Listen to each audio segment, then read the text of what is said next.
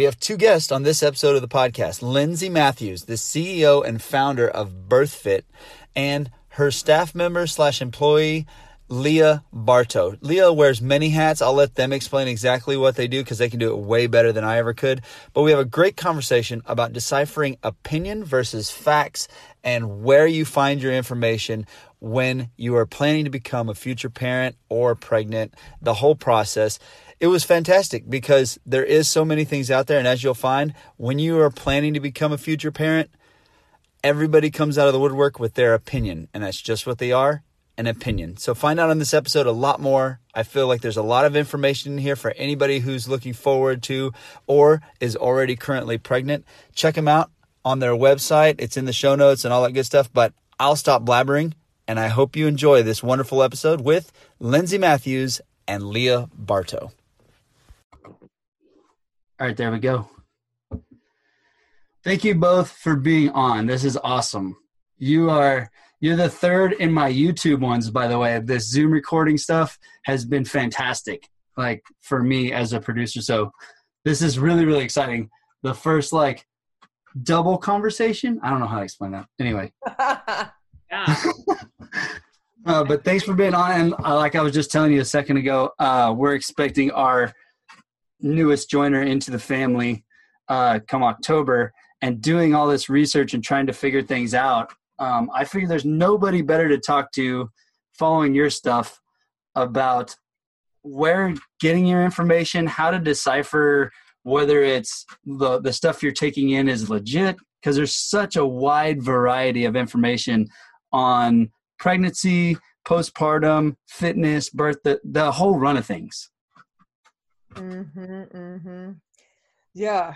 Well, first, thanks for having us. and the double whammy. Um, I appreciate that. Um, yeah, for those listening, I'm Lindsay. I'm founder and CEO of BirthFit. And then the other voice, I'll let Leah introduce herself. Yeah, I'm Leah, and I um, also work within the BirthFit staff and alongside Lindsay, um, especially now that she came to Texas, I, am somewhat closer to her. Um, but yeah, we really um, I guess between the two of us have, you know, wear a lot of hats. Um, yeah.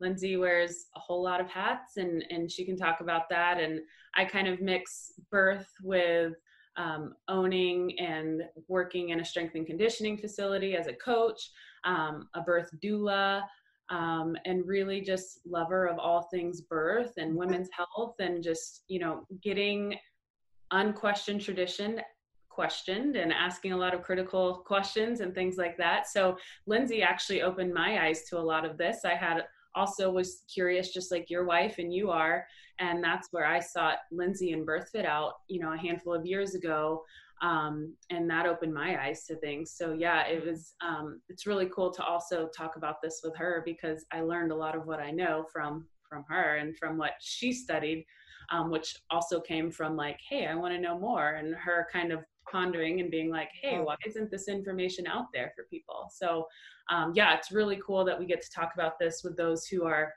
in that position. We're expecting and we want to know more information, but like, where the heck do we start? Yeah. And I'll add that Leah's like our program director and the programming side of things. So all the fitness things, like she's pretty humble. She won't say that, but um, like she wears that hat too.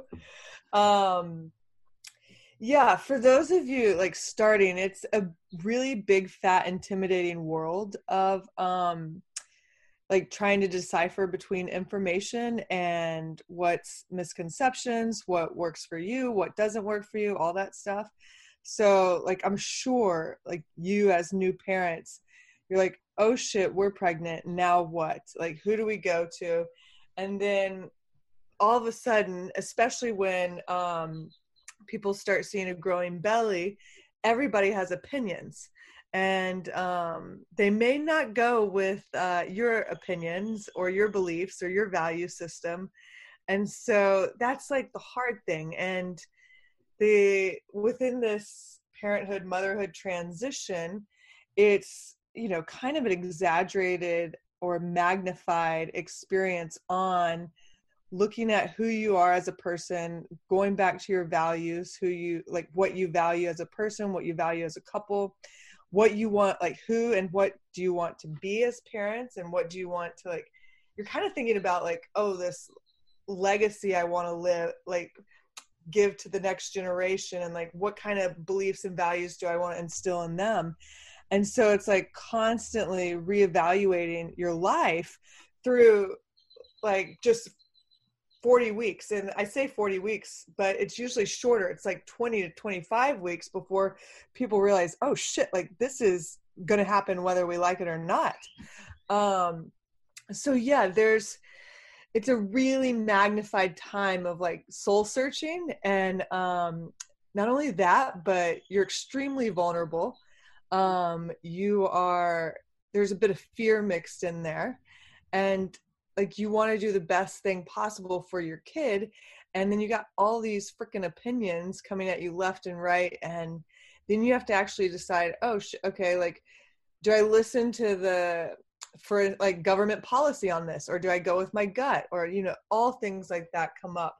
So we can like unpack some of that but just like give an overview like i am in no way jealous of the seat that new parents sit in you know i observe it you know all the time. And it's just like ah oh, they there's a big weight on their shoulders and a big weight on their heart. And you know most parents are doing the best they can with what they have and i just want them to remember that.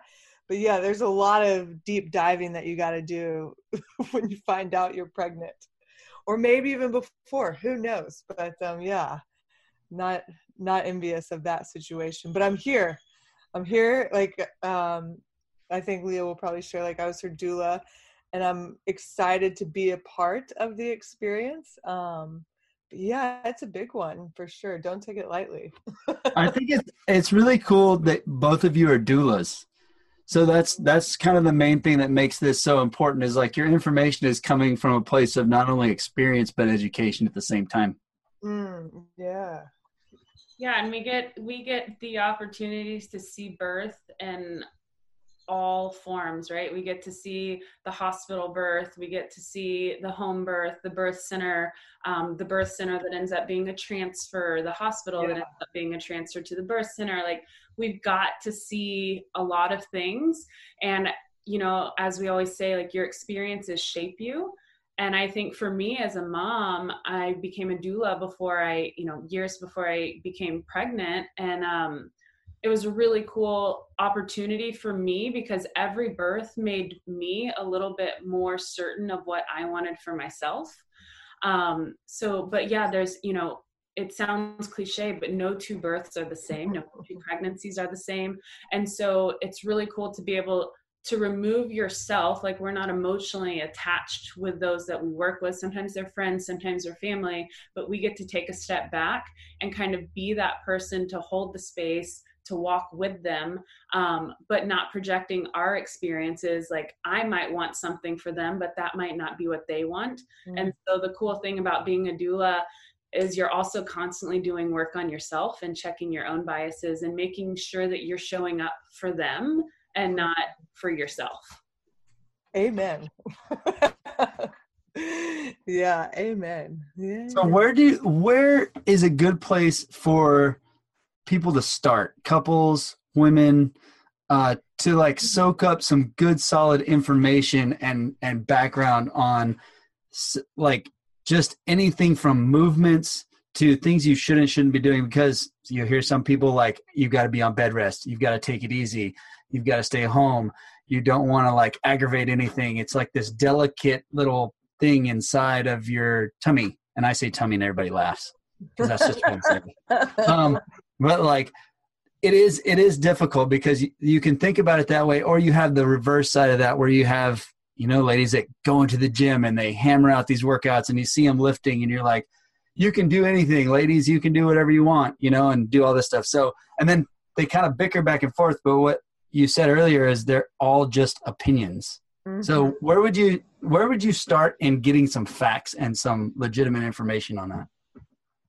Yeah, I mean, I'll I'll jump in and start, and I'll go even further back. Like, um, if you're thinking about conceiving, or you and your partners are ha- having the conversation around pregnancy and birth, I would encourage you both, like um, both partners, both mom, dad, whoever's in the game here, to explore, like, go back and revisit your birth and how you came into this world and for me, this was a big learning experience. So I've been a doula since um, 2010. I, almost, I was like 2009. No, 2009 is when I became a chiropractor, but 2010 is when I uh, became a doula, and it was I did you know a handful of births, and then I went and explored my birth, and I asked my mom and my dad, and then my aunt and it's so interesting just you know all three of them were there but my mom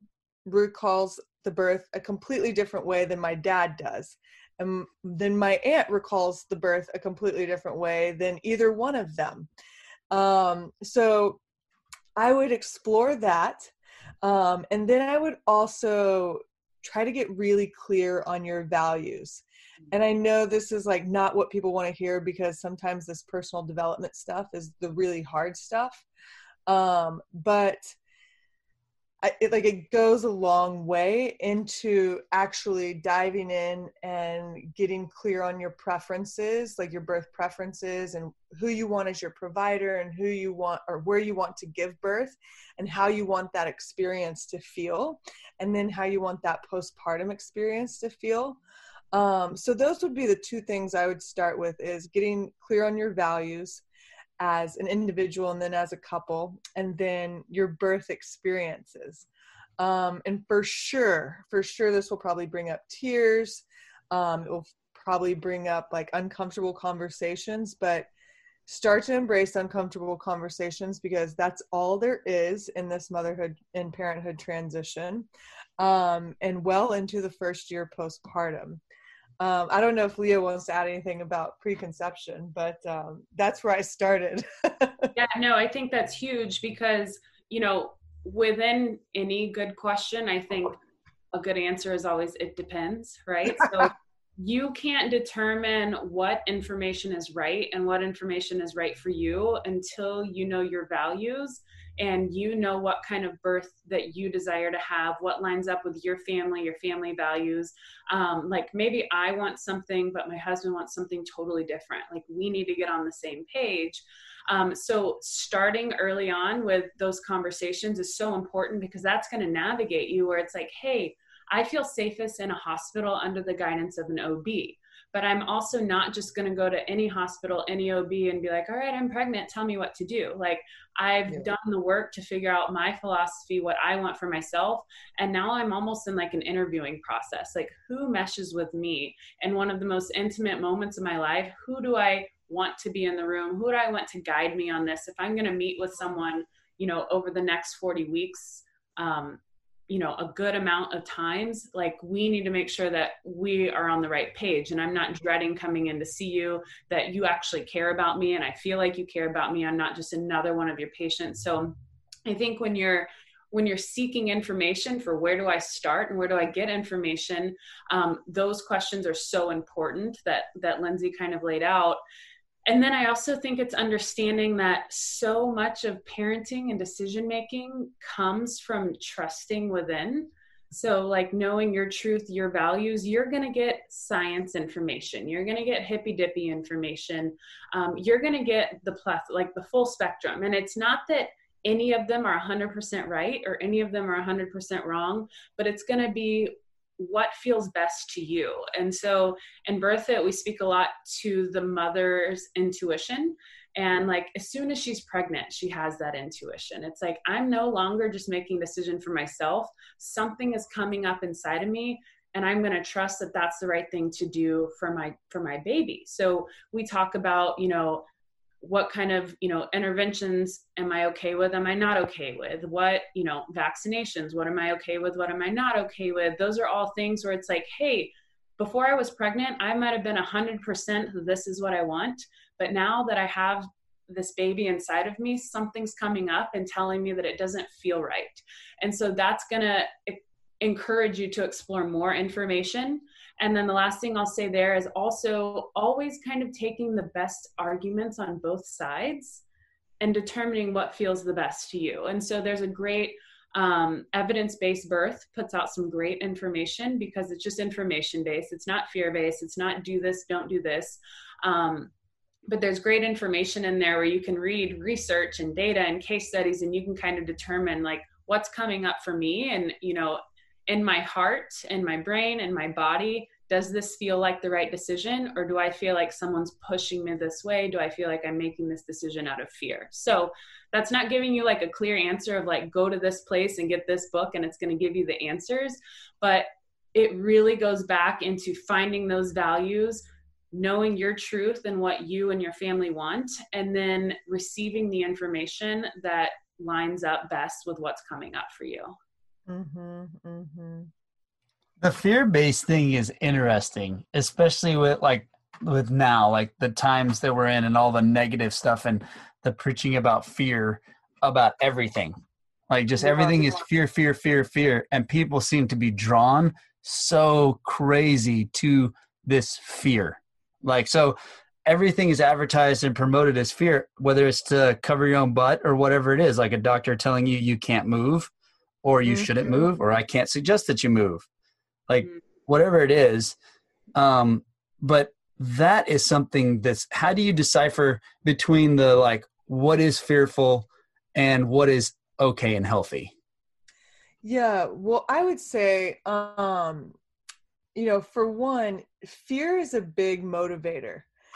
And there's a lot of fear if you just kind of step back and look at advertising and marketing in general, like just across the board. Um, it's very fear based. And so when you get scared, you start reacting from this this primitive brain. And um, you know, on the simplest terms, like we have a very primitive brain and we have this thinking brain up front for one you know we want in birth we want the primitive brain but for all these like critical thinking critical decisions we don't want to make those decisions in this primitive brain. We want to make them with our thinking brain because that's kind of what sets us apart as humans. We're able to like have a choice or at least recognize that we have a choice and decipher it and we have language and we have free will and all this stuff. But um if you just kind of take a step back you'll start to notice how much fear there is on the news how much fear there is in like a mar- like marketing campaign even in magazines or newspaper or whatever um and even when you go to the doctor um they'll like and they're not in their defense, this is kind of how they were programmed and conditioned in medical school. Mm-hmm. You know, very on that scarcity fear-based victim mindset. And if you think back, that's pretty much how most of our society has been conditioned um, in this fear-based victim mindset. And like one of the things we like to say is, okay, receive the information, take a pause, and we're going to make a decision out of love and not fear so when you're able to get to that place of love where you're loving yourself and maybe you have to say like sometimes I have to say to myself, Lindsay, I love you, like five times out loud before I can actually make a decision. But like it it allows you um like a space between that stimulus and response to act rather than react. And I think that's um you know re- really important in pregnancy but also like as you get closer and closer to birth like actually labor and birth then you start to see this fear game play up even more especially if you're in um, you know western medicine setting like the hospital or working with midwives that are in a hospital. And like some phrases that'll come up is like oh my god your baby's measuring big or um, we don't want to have a stillbirth or we don't want the placenta to stop working. And so there's these little plugs that like we've had a normal pregnancy all the way through like heart rate's checked out mom's blood pressure's great everybody's healthy green flags all around.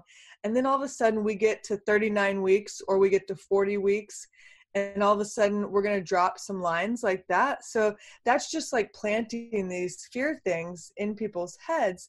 And then you're like oh shit we might as well induce because stillbirth. And that's that, that's the the only word you hear you know? Um so i think the more you can practice uh, stepping back and observing and creating that space to make decisions like it, it's a practice and that will carry over into the labor and birth setting.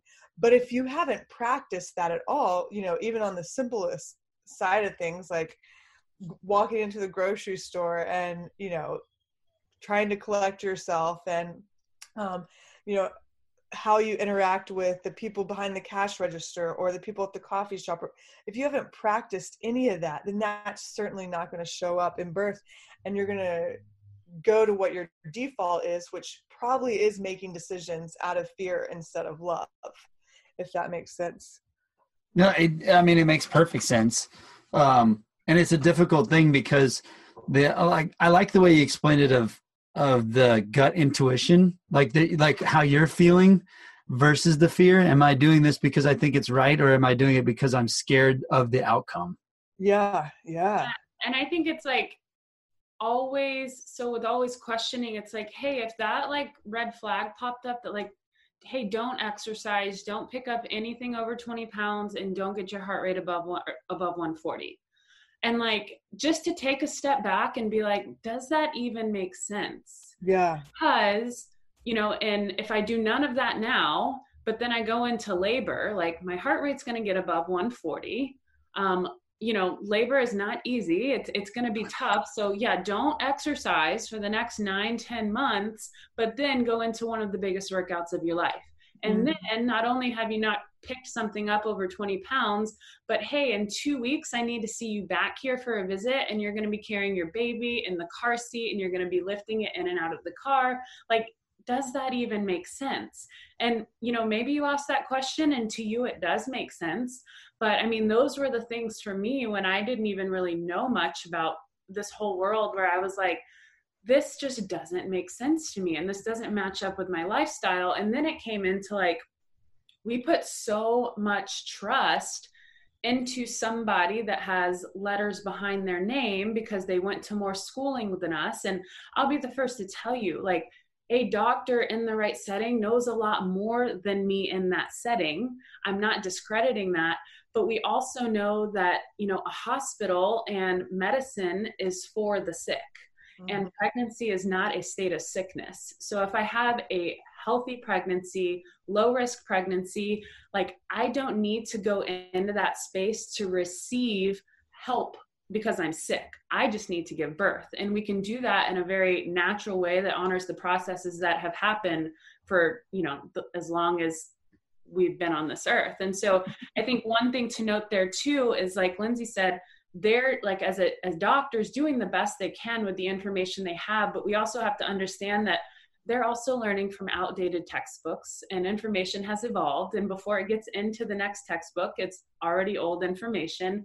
Um, and one thing to note which i think is just wild is the medical textbooks that they're still using are a version of what was written in 100 years ago 1920 when a middle-aged white male decided like hey i'm going to write a book on pregnancy. And prior to that like granny midwives were were doing most of the births and women you know less than 5% were giving birth in a hospital and we didn't have these interventions and then comes you know someone who's like hey I could write a book on how we should actually give birth. And here's a list of interventions that'll make it go a little bit more seamlessly. We can save the woman from going through this if we do this instead. And so, say that's 1920, we're in 2020 we just have a trickle down evolved version of that but the information and the basis of that information the lens that it was put in there is from that same place. So a doctor is learning from that lens and like i said it's not to say that it's entirely wrong or entirely right but there's more to it. And so it's asking those questions. I'm not going to put my trust 100% in something that i know there could be more to it or there could be a different answer or a different way of thinking. And that's kind of how i navigate or encourage folks to navigate that information of like hey you heard it. It's not sitting right with you. Like what makes more sense to you? And like follow that. Mm-hmm, mm-hmm. i would have and and to your point i i definitely do not dog doctors because they're doing their job like 100% i'm i'm all on their side when i say this but at the same time like when you said you're not as educated as them on the on the like medical side and the they they fix the problems they mm-hmm. fix the issues they're not as qualified as you i would go as far to say as to preventative measures before you even get to that fearful thing so like the exercising part you guys you've lived it you've seen it you've studied it you're more experts on that part of the process than they would be. Yeah and i'll even add that you are the expert of your own body. Nobody knows your better your body better than you do. And like leah touched on a little bit like giving power away. I think we live in a society that puts power anywhere else but ourselves or puts ownership anywhere else so, like puts ownership puts responsibility puts power outside of ourselves and just on a personal note like when i hit rock bottom in my life that's when i had to own up. Like I had to own my actions, own my consequences, own all the shit that I did and start to rebuild from there. So I think, you know, it's just kind of a symptom of the society we live in is, you know, that oh here, save me, take take away my power. But hey, like honey, nobody's coming to save you. Like you got to save yourself. Um and nobody knows your body better than you do. So if the gut in like the your intuition says something is off something is off for sure. Listen to that. Yeah and it's like it's a total team effort too. Like you're there navigating the team but your team is put in place to support you.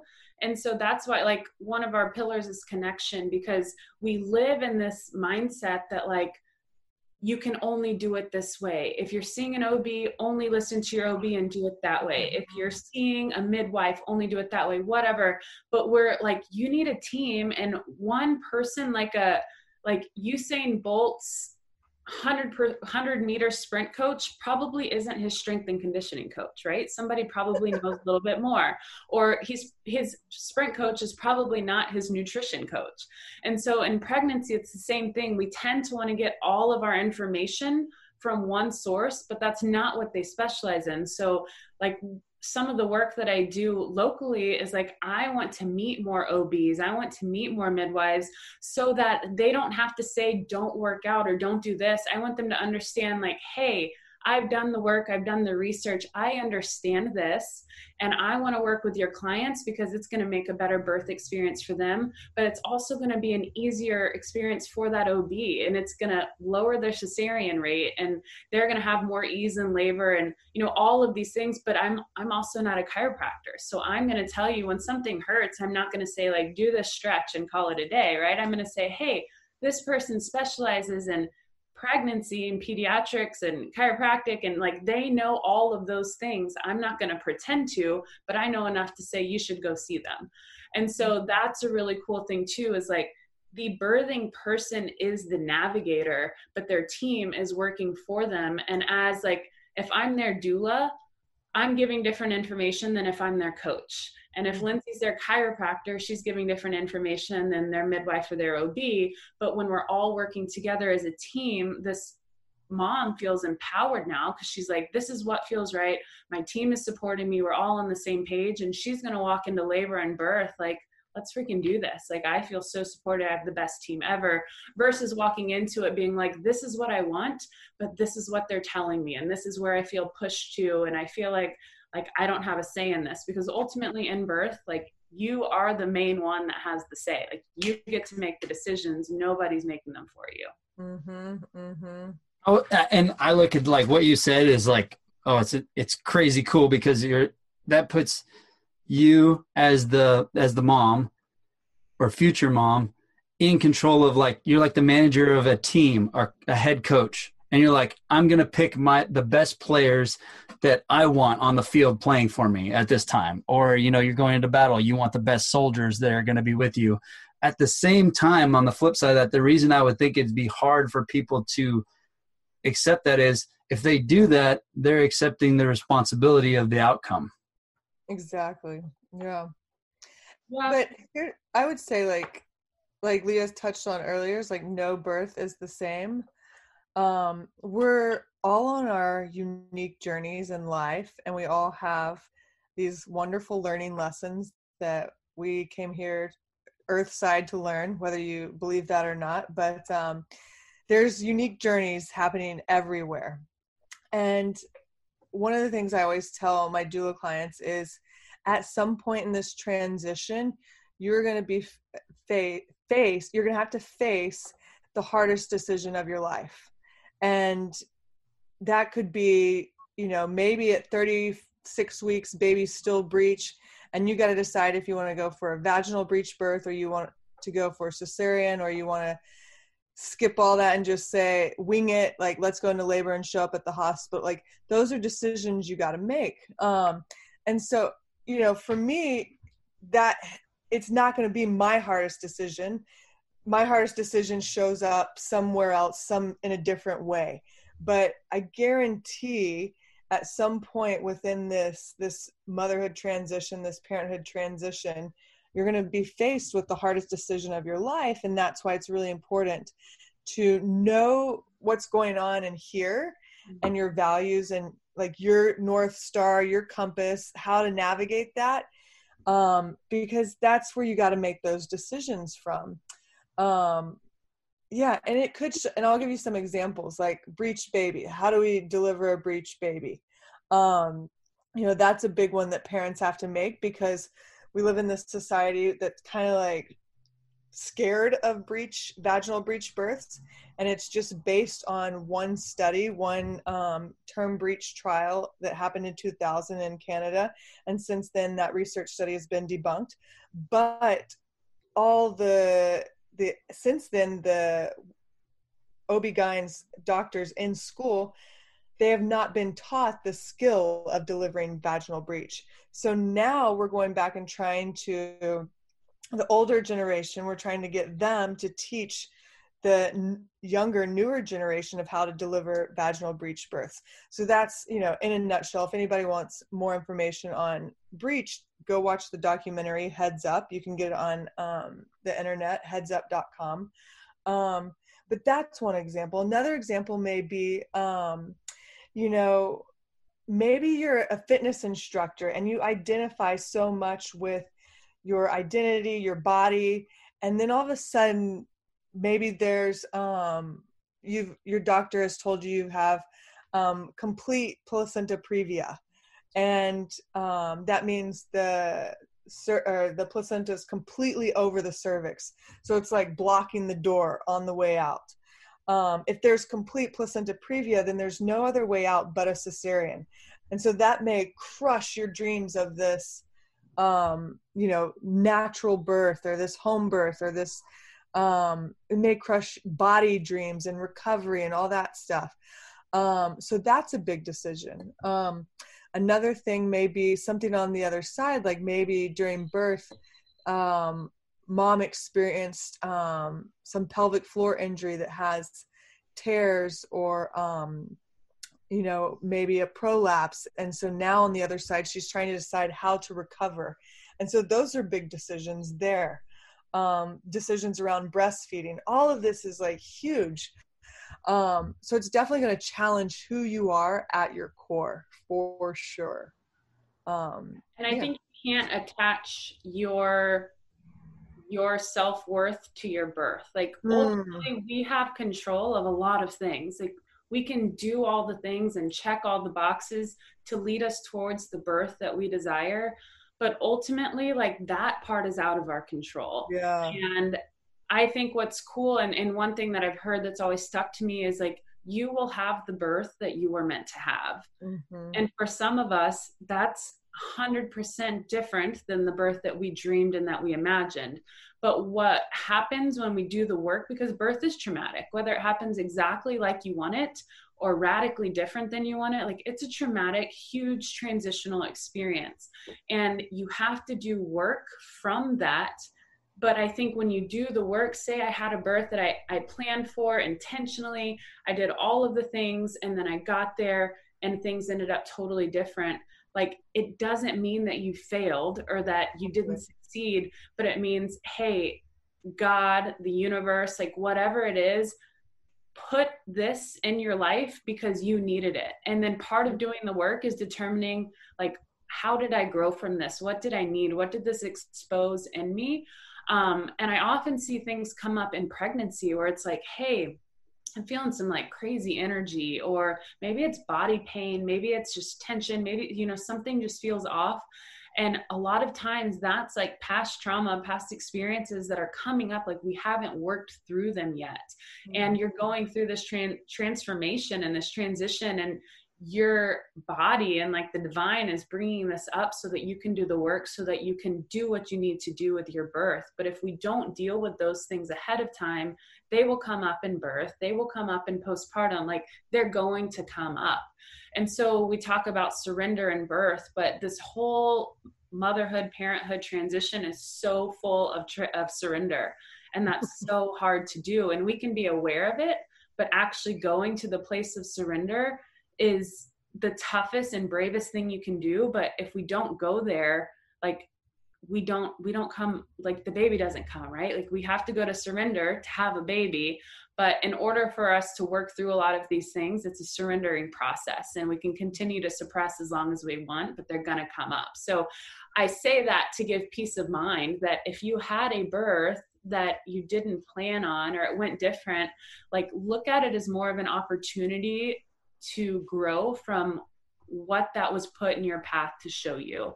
Mm-hmm. and um, i think that's also goes back to what lindsay talked to in the beginning is digging into like how you were brought into the world. Mm-hmm. um, and like i didn't even think about this stuff but some of the first questions providers ask you is how was your mom's birth? And did she go into labor on her own? And this and that. And i was like i don't even know that. And i had to ask my mom and she's like well i had a C-section with your brother, so I didn't even wait to go on labor. We just scheduled it with you. And I'm like, was I breastfed? No, we were on formula right away. And you know, like I had learned all this information. I was like, you messed me up. That's what I thought too. Give me a chance.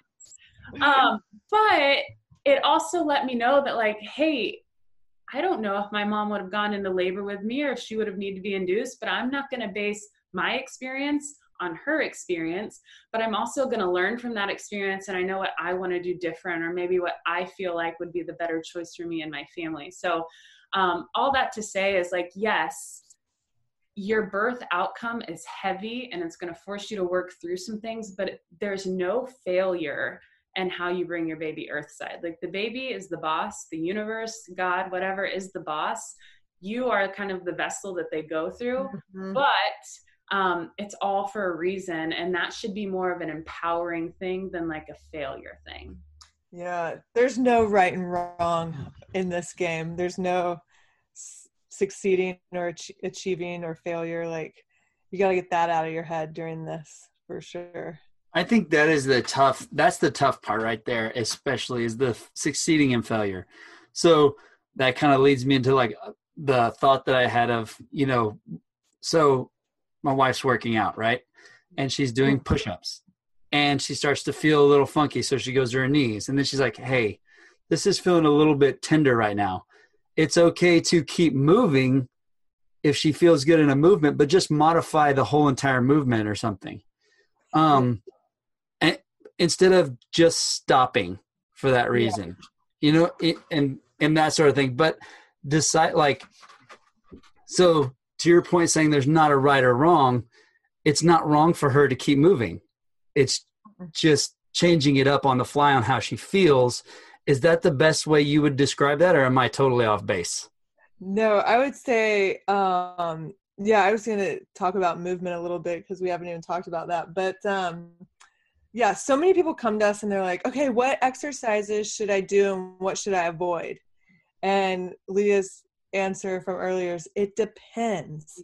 um, So back whenever I started the BirthFit blog, I was looking for it like books on exercise and fitness in pregnancy. There there were none. There was one. And the one book is Exercising Through Your Pregnancy by James Clapp and that's now over 20 years old. And it has um majority of it has to do with endurance not strength training, not body weight exercises, nothing like that. Um, but great, re- like tons of research on, um, you know, just the benefits for mom and baby. So I will add, like, um, you know, pregnancy is the ultimate expression of health for a woman.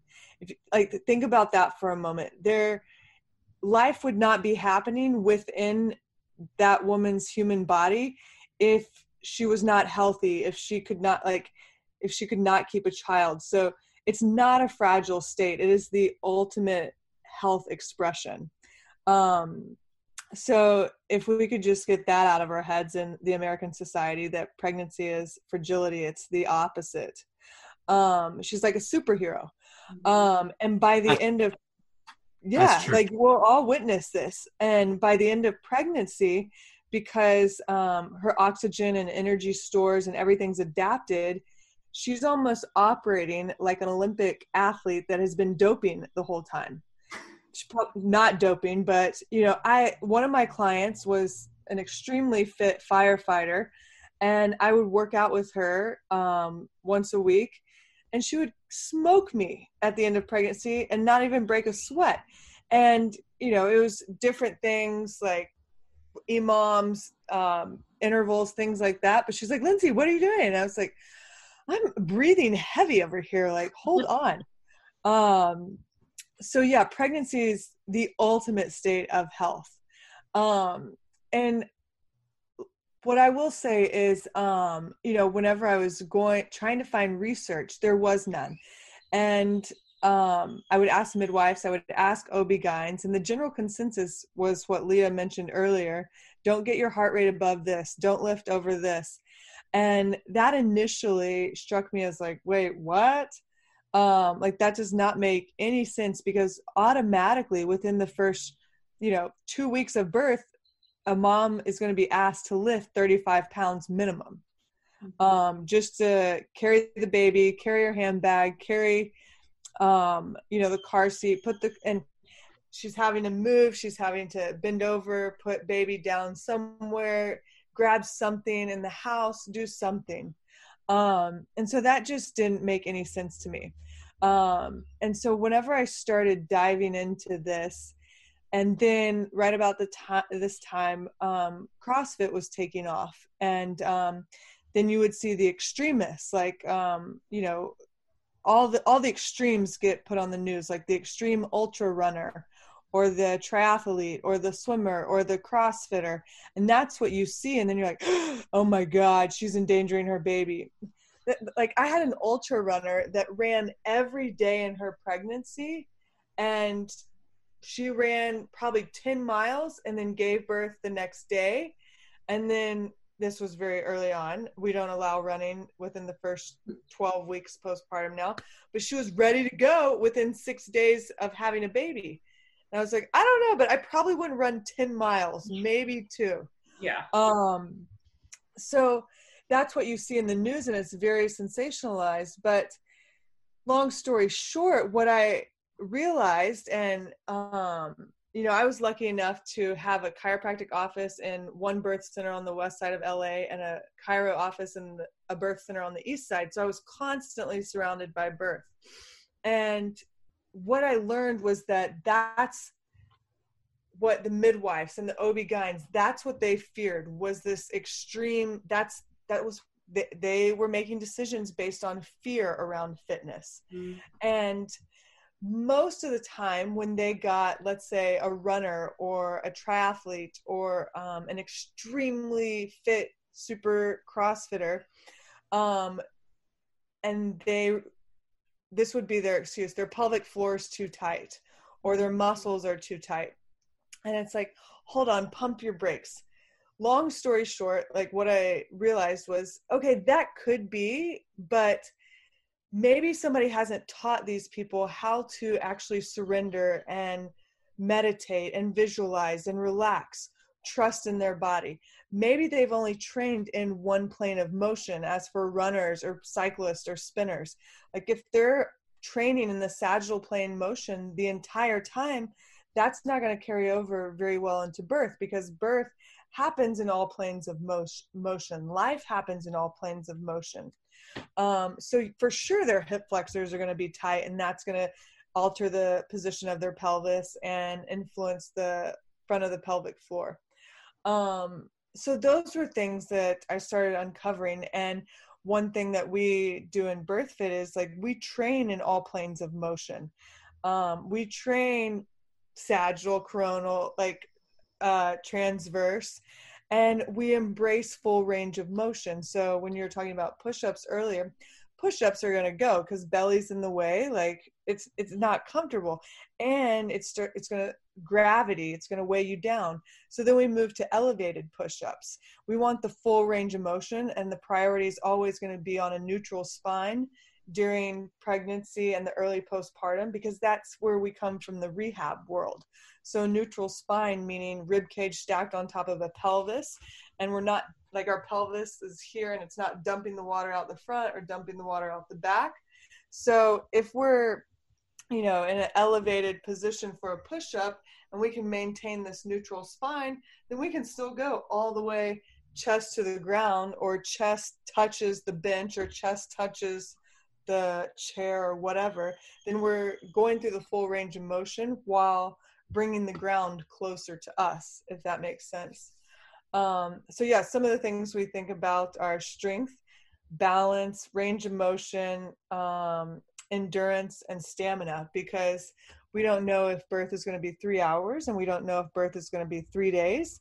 But um, you got to train all three energy pathways. You got to train train the aerobic as well as the glycolytic and phosphagen um, energy systems within the body because if you're giving birth and you know it's been three days of labor and then all of a sudden you got to push for sure you need some of that um, glycolytic phosphagen energy systems happening there like that would be like oh okay you want me to lift uh, you want me to do a one rep max deadlift? Cool i can do that now. Because um, that's kind of like what it might feel like then. Um, so yeah there's not a ton of information out there. The um the information i was uncovering at first was very fear based um scare tactics. Um like there's one midwife in los angeles that only said walk that's all you could do and i was like okay i love walking but that does not make any sense. Um then the heart the heart rate stuff and i tried to uncover where the heart rate like the number came from. And the closest I could get to um, researching that misconception was that it was done by an act like a male acupuncturist somewhere and um, at a conference. And that was as far as i got. It was like a dead end there. And then same thing like most of what i started uncovering was that people were asked questions and they were afraid to say i don't know and so they just said a blanket statement. And i think that's you know it, it, still happens today. People are like oh yeah yeah yeah just don't do do this and do that. Just say if you don't know the answer say i don't know let me try to find it for you um, and so i think that's what we do a really nice job of at birthfit whether it's a birthfit coach or a professional or you know if we're digging in um, on a blog like hey this is what we got but again this is the best of the information that we can find and you know you're going to still you're going to have to make your own informed intuitively guided choice but this is what's out there you know? Yeah there's not much research in women's health in general but then when you're taking that even further to like women's health in pregnancy it's like nobody wants to touch it right? Like hey I'd love to know about like I have an ice bath in my backyard. Can I get in that when I'm pregnant? It's like who's going to touch that study? Like nobody's going to study right? pregnant so, because it's unethical. Yeah, so it's like we have to kind of guide what makes sense and i think what birthfit does really well with within our program is we haven't like we're not reinventing the wheel we're using fitness we're using exercise general fitness like we're not making up new things but we are tailoring our intentions to like in prenatal period we're training for birth we're no longer training for this competition for um, for sport for you know aesthetics we're training with an end goal in mind so for a lot of athletes i think they're afraid to do like a pregnancy centered program because they think you're going to take all this stuff away from me. I'm going to lose this, I'm going to lose that. And it's like, hey, this is no different than you training for your you know your meet at the end of the year whatever it is that you're training for now you have this intentional window like nine-ish month window where like the end goal is birth mm-hmm. and month one month two of training for something nine months off is going to look different than month seven and month eight. And so, all that we've done within BirthFit has taken all the things Lindsay said different planes of motion, um, different aerobic capacities. Um, you know, just making sure like balancing compensations, moving through full range of motion, and taking this and making it into a program that's taking you through this process to game day because I can't tell you how often I'll see like, hey, this position's not working. We need to open the pelvis. Baby's a little bit more stuck on one side. Like, I need you to bring one foot forward, get in a lunge to push baby out. Mm-hmm. And it's like, hey, if I haven't trained this, like my hip flexors are tight. I have no idea how to do this. Like, but I'll see someone who's like gone through the whole process and they're like, cool, leg up, let's go, let's push this baby out, right? Or, you know, recently at a birth, it was, um, you know, like they were in water and baby got the head out but didn't want the rest of the body to come out shoulders were a little stuck and the midwife was like hey i'm going to need you to get out of the water because she needed to just assist right and it's not easy to get in and out of a tub with a baby's head in between your legs right I thought she was gonna box jump out of the water. She's like, okay, like right to the floor, like out of the tub. And it's just really cool as a coach who teaches this to like watch how it translates in birth. And it's like they didn't have to think about it. They didn't have to go to their mm-hmm. thinking brain. They just trained for the past nine months. So when this came up, it was natural for them. Mm-hmm. Um, and it's the same, it's just as intentional on the postpartum side, right? Now we're not training in season for anything. We have basically a season of healing. And we're going to rebuild and we're going to repair and we're going to establish a new foundation but it's no different than training with any other end goal. We just have to get in the mindset that like hey we are training for this specific life event. And i think that's where birthfit does something different than anyone else is it's like you're still going to do all the things that you love to do. We're just going to get really specific into this window of your life.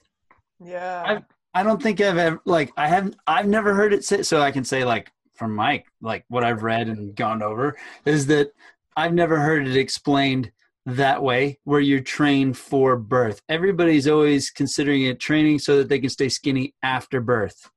No. Is that like that's that's yeah. what I hear the most. That's that's the attitude you hear the most about that.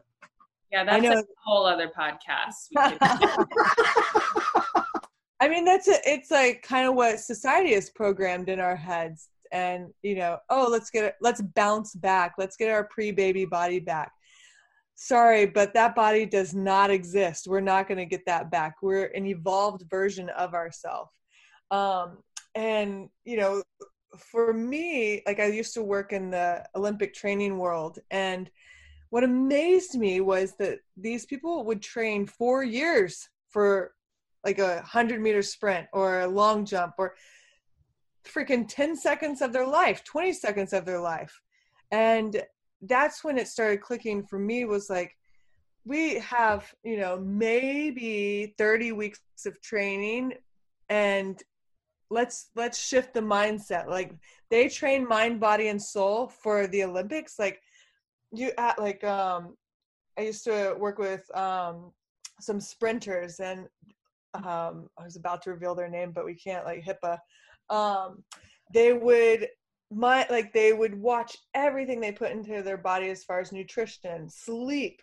They would do visualizations. They would pay attention to the freaking shoes they wear when not on the um on the track or not on the court or whatever. And so with that kind of detail, it's like okay, let's bring that kind of intention over into the motherhood transition, into the parenthood transition, because it is a full body experience. It is a transformation. It will influence everything else after that. Um, you know whether whether you want it to or not um and so that's kind of like where that came from was hey we're training for birth mind body and soul and it's a holistic approach to this this rite of passage. Yeah. So to go along with everything that we've kind of talked about because I, I feel like we could have probably have like a hundred podcasts just on this alone it's like there's so many different topics and subjects to go with but how does somebody like me from my side where i mean i'm not the one with the baby in my tummy right? Mm. i'm not the one growing it. Like how do i support this sort of like her making decisions and to keep moving and like where do i come from and that sort of standpoint to help me? Because leah when she was on the podcast last time she said some things that really made me rethink about like take a step back and like okay i need to really think about how i answer this how i go about it because my intentions are good but the way it comes out is not working mm-hmm. um, or may not work.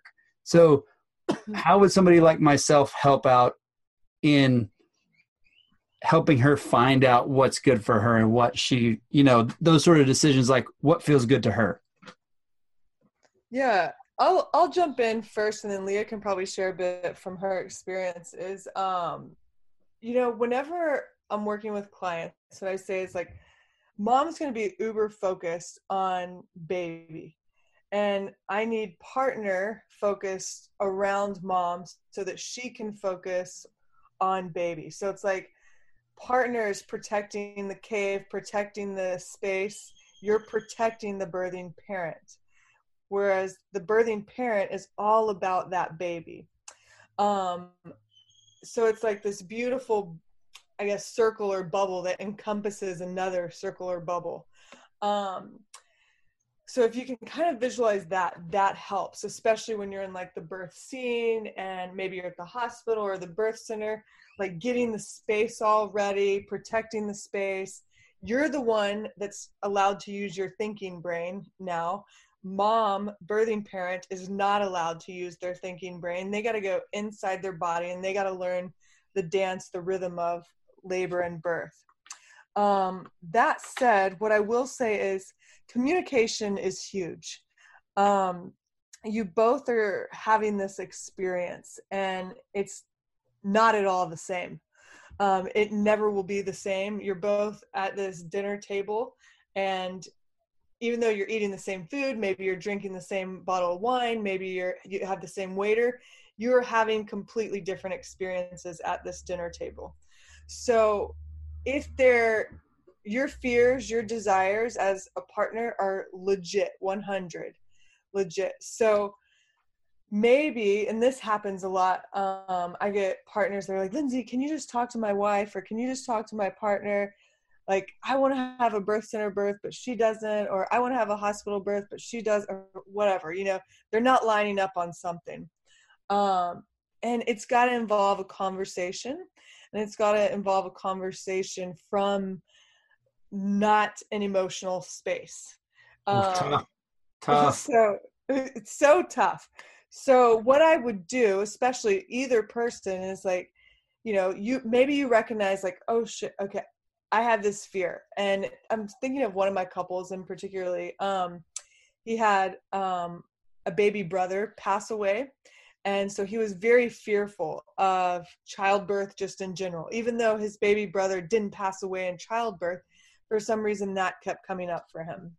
Um, but he didn't want to say that to his his wife, and I get why he didn't want to say it, but like keeping something in is never never a good idea. Um so getting clear on how you what your fear is how you want to communicate this and maybe that's you working with an outside therapist maybe that's you um, connecting with the midwife or the OB guy and saying hey how to like what's the best way? Or i have questions around this. Can you help me out with like what are the risk and benefits here um, and then bringing that to the table and you know saying to your partner hey i really would like to discuss something um, this is kind of the subject matter when is a good time to discuss that? You know and this is like relationship skills we could all use but um, asking them if you could discuss something around a certain subject and when is a good time. Are you open to discussing that they may say no. they may say, nope, I'm not open to discussing that. And then you got to figure out how to work it out somewhere else in your head, um, maybe with somebody else. But if they, more times than not, they will say, yes, I'm open to discussing that. And so then it gives them time to kind of like let the emotional, the emotions that are have been charged kind of like fizzle out like even if you give them a prep like hey can we talk about where like our birthing location? Could we talk about it sometime this weekend? And then maybe she's like defensive but you're saying I, don't even want to talk about it till, till you're ready you know? When's a good time for you? Um, so then it allows time and space for those emotions to kind of like chill out. Um, same thing for the birthing parent like if you want to talk to your partner it's really great. Hey, I want to talk about this. When is a good time? Are you open to that discussion? Um, and also, I'll say if there's any birthing parents that are listening, if you need something from your partner, I would use the lo- something along the lines of, "Hey, this is a need I have. Can you help me with this?" Or can you like specifically identifying the need and mm-hmm. asking for specific help. Um, goes a long way because your partner cannot read your mind, whether you think they can or should, or they cannot at all. And this is really important postpartum because now the first two weeks are survival mode and both of you are running on no sleep and some everybody's got needs but nobody's needs are being met and maybe it's just like hey i need 30 minutes by myself to drink a cup of tea or a cup of coffee can you can you help me make that happen today? And that goes a long way. Um, that's what i would say. Communication is key. I don't know if leah wants to add anything. Yeah i mean i think communication is always the the winner in this but i think like having a third party someone to help facilitate these conversations like for me, I had Lindsay as a doula. We would do our consults and she would meet and she would have exercises for us to do or homework for us to do that encouraged it. So it wasn't like, hey, Leah, you need to go bring up this conversation, or Asia, you need to bring this up. It was like, hey, here's an open space. Do you guys want to talk about anything? And then, like, here's some things I want you guys to do before we meet next. And so that really helped because there's no defensiveness. There's no, like, why is he bringing this up? You know, it's just like, oh, that makes sense. We need to spend some time together, have these conversations. Um, the other thing that Asia always does that drives me crazy, but it's really effective is, um, you know, when when you want to share something because and coming from a place of like i really care about her i need her to hear this and not just go on the defense always asking permission. Like hey i see that you know you're doing this this and this um, would you be open to hearing how i feel about it or how i think that it could be better? Um, and i know the cues like i know what he's doing when he's doing it but instead of him being like hey, why don't you do this instead? And me being like, well, what's wrong with the way I'm doing it, right? It's like, yes, I'm open to hearing it. And like, I might not have a response right away, but I'm hearing it from a place of openness because he asked permission and I accepted. So I think that's a really big one. And then lastly, like I just appreciate his like his respect and his trust in my mother motherly intuition. Um, and I think he understands that I have things that come up that he doesn't feel like if it's you know i'll just use like a polarizing topic. If it's like a vaccine and i'm like do i want to get this? Do i not want to get this? And like hey what do you think we should do? And he's we're really big on like hey we'll always come back to our values. Here's like i have my individual values. He has his individual values. We write those down but then we collectively come together and here's our values for our family and so every decision that we make is based on does it line up with these values? But when it comes specific to that, like I know where his values lie, he's he knows where mine lie, but I'll come to him and be like, well, what do you think we should do? And like he's not afraid to say, hey, I'm to trust what you think is best in this situation. Now, if I was choosing to do something completely out of line with my values or our values, he would step in. But I really appreciate and it, it forces me to take ownership and again make a decision from like my truth versus being like, I'm fearful to make this decision, so I want you to tell me what to do. Mm-hmm. And I, I really love that he like almost takes his place on the side of me and not like i'm going to make the decision for you but like i'm going to encourage you to make this decision because you have something coming up in you that i don't have and i think that's a really big one is just allowing it's almost like the masculine and feminine thing. Like for this like we're two very masculine people but pregnancy and motherhood is such a feminine thing. And i think his masculine side has to let my feminine exist and not just encourage me to go like masculine mode decision making all the time like know what you're going to do like he has to encourage that softer side for me to go to that place so mm-hmm. those are things that have been effective in my personal experience and things that i feel like that's what i like would hope happens in you know other homes or other decision making factors that the partner is willing to step back and just recognize that hey like the mom knows like deep inside like i know what's right and i know what i want to do um, and i i can't just rely on his validation of that mm, hmm that that is probably the best way i've heard it put is and because the attention coming from is like not for me to control anything or make any decision mm-hmm. it makes it mm-hmm. okay to just go you got to listen to your gut on this. But really, the most important part, what I got of what you just said, is the most important thing I can do is recognize when she steps outside what her values are, is to just point that part out. Mm-hmm. 100%. And I think, yeah.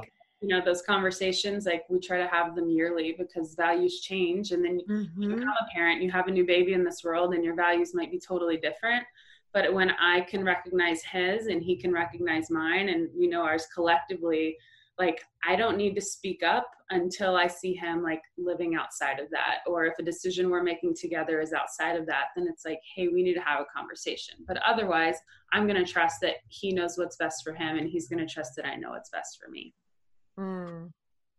I don't, oh, go ahead. Go I, I was gonna say, don't be don't be scared to get a doula.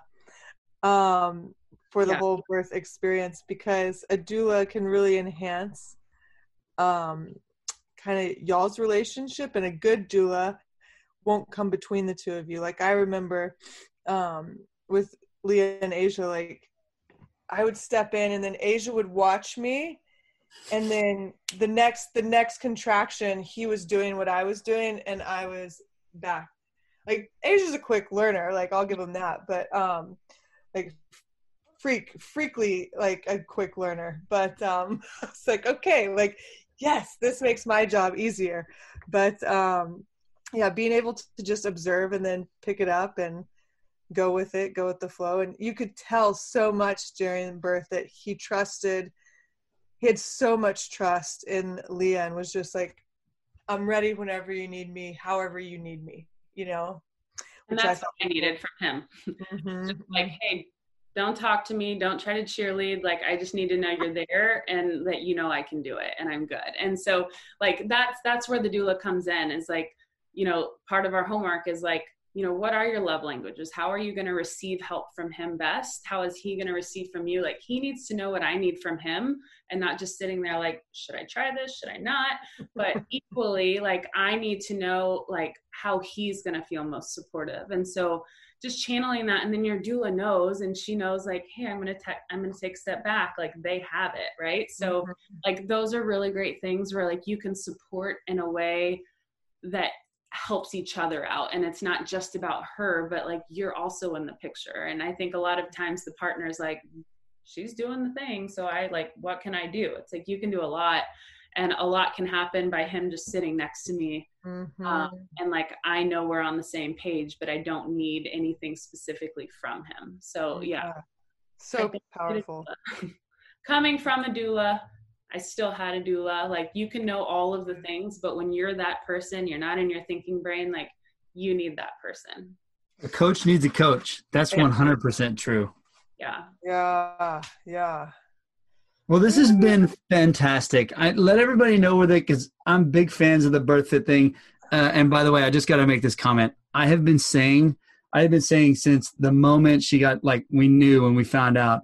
I'm like, you have developed superhuman powers. You can hear everything like three houses down. You can smell every. I'll make a sandwich and she's like, she'll wake up at 4 a.m. when I'm upset. Are you making something? I can smell it. I'm like, you've got superhuman powers. This is incredible. So you made that post and I shared it. I was like, look, see, I was right. for sure, for but sure. let everybody know where they can find out more about BirthFit and the programs and how they can hire you guys and go to seminars and all that good stuff. Yeah, so we were actually going to do a seminar in College Station um, this year. I, I was talking to somebody, but seminars are like not happening right now. Um, we have a virtual summit that is happening um, June 6th. It's all about postpartum. And the cheapest ticket is 39 bucks if you go to summit.birthfit.com. Um, our website is birthfit.com, and you can go in there, and the blog exists on there, like tons of free information on the blog. Um, we have a BirthFit podcast where you can get tons of free information. And then we have online programs. And so, what I mentioned earlier, like um, Leah just helped, and we just completely redid our postpartum timeline, which I could not be more stoked about. Like, um, we have a free 30 day lying in program um, anybody that signs up for our newsletter gets this program, and it's super chill, super gentle. Um, like one video a day of like breathing exercises, embodiment practices, and then they move into the BirthFit Basics postpartum program, which is a 30 day program, um, all about body weight movements and um, connecting with your breath and connecting with the stability breath, and basically how to stabilize and move starting with body weight stuff before adding load, adding volume, any of that. And then you go into the BirthFit postpartum training, which probably starts to look a little bit more like training that people are used to. Um, and that's a three month, 12 week thing. And um, then they can join the B community, is what we've been calling it the B exclamation community for just general strength and conditioning. But um, we have a prenatal program. We have other little small programs. We have a postpartum meal prep program that's pretty amazing. Um, yeah i don't know. Am i missing anything leah? Um, i think you covered it. Yeah i mean there's a, a plethora of knowledge that's free Yeah. so get on like Yeah. if you have a question i typically say if you have a question type in that question and attach birthfit to it and a blog's going to pop up like can i lay Mhm. on my back while pregnant birthfit um, Mhm. can I exercise while pregnant BirthFit. That's a really great way to just start with information. So if you're just looking for some some good information, the BirthFit podcast, obviously, and then um, like following BirthFit on Instagram, um, Mhm. you know, there's constantly drops there. But the summit, anyone who's going to be postpartum, is newly postpartum, or you're supporting someone postpartum, the whole theme of summit is postpartum this year, and there's some really great stuff and speakers on there too. So um, that's coming up, and since we're all in the virtual world anyways, what else do we have to do, right? No, that's super awesome. I did not know you guys were doing that. That's really, really cool idea and super affordable at thirty nine dollars. Like I had to say, and that's not like a sales pitch towards towards anything. I expected more, so that's like, ooh, that's awesome. I mean, the live experience was definitely more because it was three days. Everybody flew in, but we we made the call in March. We're like, oof, we got to change this. I think that was a like coming like from the outside in. That's a good call because it's Yeah. virtual. You're still live, but you're not in person. Mm-hmm. So you make it like according to the times. I like it. I dig it. Um, very awesome. All right. Oh, don't forget. Don't you have another podcast that you do too? Do you do the coffee talk? Is that you? Oh, oh, I have a personal Instagram, Lindsay underscore K underscore Matthews, and then every day I post a coffee talk kind of wording on there. You're like the, I swear, like I've had four people in the last week be like, "Can I get that coffee talk podcast link?" I'm like, it doesn't exist, but um, I think whenever the book comes out, I'll do a short coffee, uh, coffee, a short podcast to go along with it, like ten to twenty minutes. Um, just kind of like uh, unpacking some of the the stuff that's in there. We'll see what happens, but for now, it's just on my Instagram. Awesome. Perfect. That's what I needed to know. Thank you so much for being on. I really appreciate Yeah, it. thank you for having us. Awesome. Yeah. Thank you so much for joining me on this episode of the podcast. I hope you enjoyed it as much as I did. I hope you got a lot of information out of it. Thank you so much to Lindsay and Leah for being on the show. I really appreciate it and had a blast. And don't forget to support your local brands and businesses that you believe in. Until the next episode, see ya.